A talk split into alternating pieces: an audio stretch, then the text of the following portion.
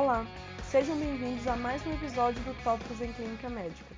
Meu nome é Laís e hoje vamos abordar o novo guideline de síndrome coronariana aguda sem supra da ESC de 2020, que foi apresentado recentemente no Congresso Europeu de Cardiologia. Falarei algumas recomendações importantes que se mantiveram, as mudanças e os estudos nos quais essas mudanças foram embasadas. O diagnóstico de infarto depende da integração de quatro variáveis: sintomas, eletrocardiograma, troponina inicial e dosagens subsequentes. Não há necessidade de dosar CK, CKMB ou mioglobina. O eletro deve ser realizado em até 10 minutos da chegada ao pronto atendimento e pode mostrar infra de ST, supra de ST transitório e alterações da onda T, podendo ser normal em até 30% dos casos. A troponina é um marcador de injúria miocárdica e não somente de infarto, e pode estar elevado em outras condições clínicas, como miocardite, crise hipertensiva, dissecção de aorta, taquiarritmias, TEP, dentre outras. No entanto, diante de um quadro de dor torácica, um valor de troponina cinco vezes acima do limite superior da normalidade tem um valor preditivo positivo acima de 90% para infarto. A primeira mudança proposta é o algoritmo de manejo inicial no pronto atendimento. Após a dosagem da primeira troponina, o tempo recomendado para a obtenção da segunda amostra é de uma hora, mais curto que no guideline anterior, que era de três horas. Isso diminui o atraso diagnóstico, o tempo do paciente no PA e os custos. Caso a primeira dosagem seja negativa e o paciente se apresente com mais de três horas do início da dor, é possível descartar infarto. Devemos então considerar diagnósticos alternativos que expliquem a dor e a estratificação não invasiva do paciente. O mesmo se aplica para aqueles pacientes com a primeira e segunda dosagem de troponinas negativas, independente do tempo de dor. Caso a primeira troponina seja elevada ou a dosagem após uma hora tenha apresentado uma elevação significativa, esse paciente deve ser hospitalizado em unidade coronariana e realizar cateterismo. Naqueles pacientes em que o algoritmo de zero e uma hora for inconclusivo, ou em que a suspeita clínica de síndrome coronariana é elevada, pode-se realizar uma terceira dosagem após três horas da coleta inicial. Lembrando que esse algoritmo é para determinados métodos de troponina que foram validados por estudos. Caso você tenha dúvida, é possível conferir na tabela do guideline se o kit de troponina do hospital onde você trabalha se aplica a esta recomendação. Eu vou deixar a tabela no Instagram do Tópicos para facilitar a consulta. Feito o diagnóstico de síndrome coronariana aguda, devemos estratificar o risco do nosso paciente. Ele terá tanto um risco trombótico elevado pela condição de base, quanto o risco de sangramento, devido às possíveis comorbidades e aos antiagregantes plaquetários e anticoagulantes. O guideline recomenda considerar o GRACE score para estimativa prognóstica e o CRUSADE para risco de sangramento ambos disponíveis em calculadoras médicas. Além dos scores, a dosagem do BNP ou NT-proBNP deve ser considerada para fins prognósticos. Outra novidade é que agora os pacientes são classificados como muito alto, alto e baixo riscos. Os critérios que definem o grupo de muito alto risco são instabilidade hemodinâmica, choque cardiogênico, dor refratária ou recorrente, apesar de tratamento clínico, arritmias ameaçadoras à vida, complicações mecânicas, como ruptura do músculo papilar, ruptura da parede livre do VE e insuficiência mitral aguda, insuficiência cardíaca aguda claramente relacionada ao infarto e supra de AVR com infra de ST difuso, que é considerado sugestivo de lesão de tronco de coronária esquerda. Esses pacientes devem ser encaminhados para estratégia invasiva imediata em até duas horas.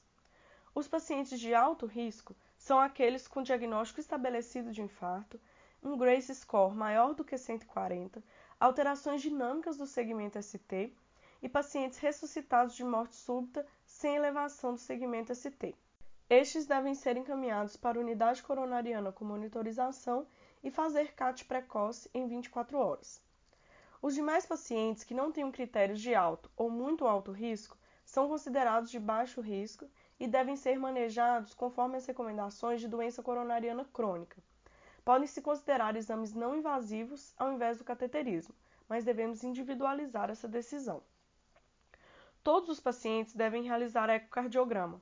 Ele é importante para identificar alterações segmentares da contratilidade que são compatíveis com isquemia, descartar diagnósticos alternativos e avaliar a função ventricular. Para avaliação anatômica, há uma recomendação forte com nível de evidência A para angiotomografia de coronárias, nos pacientes de baixo a intermediário risco. Ela tem um elevado valor preditivo negativo e, estando normal, exclui doença coronariana. Os exames funcionais de estresse com imagem podem ser realizados com segurança antes de se considerar estratégia invasiva, nos pacientes com eletrotroponina normais e sem dor há muitas horas. São eles o eco, a cintilo e a ressonância. A ressonância é útil, pois traz informações tanto em relação à perfusão quanto a alterações da contratilidade. Além disso, através do realce tardio com gadolínio, ela pode diferenciar infarto recente, pois tem edema, do tardio, em que há apenas cicatriz. Pode também fornecer a função ventricular e ajudar na diferenciação entre infarto e miocardite, Takotsubo, dentre outros. Agora vamos à terapia antiplaquetária. Todos os pacientes devem receber AS na dose de 150 a 300 mg, formulações não entéricas e pedir para que o paciente mastigue o comprimido por conta da absorção oral.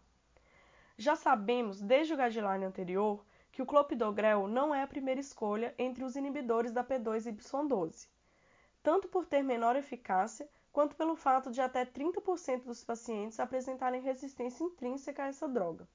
Ele é recomendado, portanto, quando ticagrelor ou prasugrel são contraindicados, não disponíveis ou em pacientes com elevado risco de sangramento. A grande novidade do guideline, no entanto, foi a preferência do prasugrel em relação ao ticagrelor, esta recomendação veio do estudo randomizado EASY-REACT 5, publicado no New England em 2019, que comparou os dois antiagregantes e mostrou superioridade do prasugrel em relação ao ticagrelor, sendo desfecho primário combinado de morte, infarto ou AVC em um ano. Além disso, o trial mostrou que a descontinuação do uso do antiagregante foi maior no grupo do ticagrelor, devido à dispneia que ele pode ocasionar. O principal problema metodológico desse estudo é que ele foi aberto. Ainda assim, o guideline coloca que se deve considerar prasugrel preferivelmente em relação ao ticagrelor, uma recomendação 2A com nível de evidência B. A dose de ataque do prasugrel é 60 mg e de manutenção 10 mg MID. Importante ressaltar que o prasugrel é contraindicado em pacientes com AVC prévio. E naqueles pacientes com idade maior ou igual a 75 anos e peso menor que 60 kg, o uso deve ser cauteloso e a dose de manutenção é reduzida para 5 mg uma vez ao dia. Tradicionalmente, realizávamos o pré-tratamento com os inibidores da P2Y12, ou seja, eles eram administrados antes do CAT e, portanto, antes de se conhecer a anatomia coronariana do doente. O novo guideline traz como recomendação classe 3 com nível de evidência A, que não se deve realizar o pré-tratamento de rotina nos pacientes que farão estratégia invasiva precoce. A administração da medicação deve ser feita após o CAT e antes da angioplastia. Essa recomendação veio com base no estudo ACOST de 2013, que demonstrou que o pré-tratamento com prasugrel aumentou a taxa de sangramento sem alterações nas taxas de eventos isquêmicos. Além disso, no já comentado EASY-REACT 5, foi realizado pré-tratamento com ticagrelor. Não foi realizado com prasugrel, porque já tinha os resultados do ACOST para contraindicar o pré-tratamento com prasugrel. E ainda assim, a taxa de eventos isquêmicos foi maior no grupo do ticagrelor. Além dessas evidências, eles justificam a recomendação com base em mais três pontos.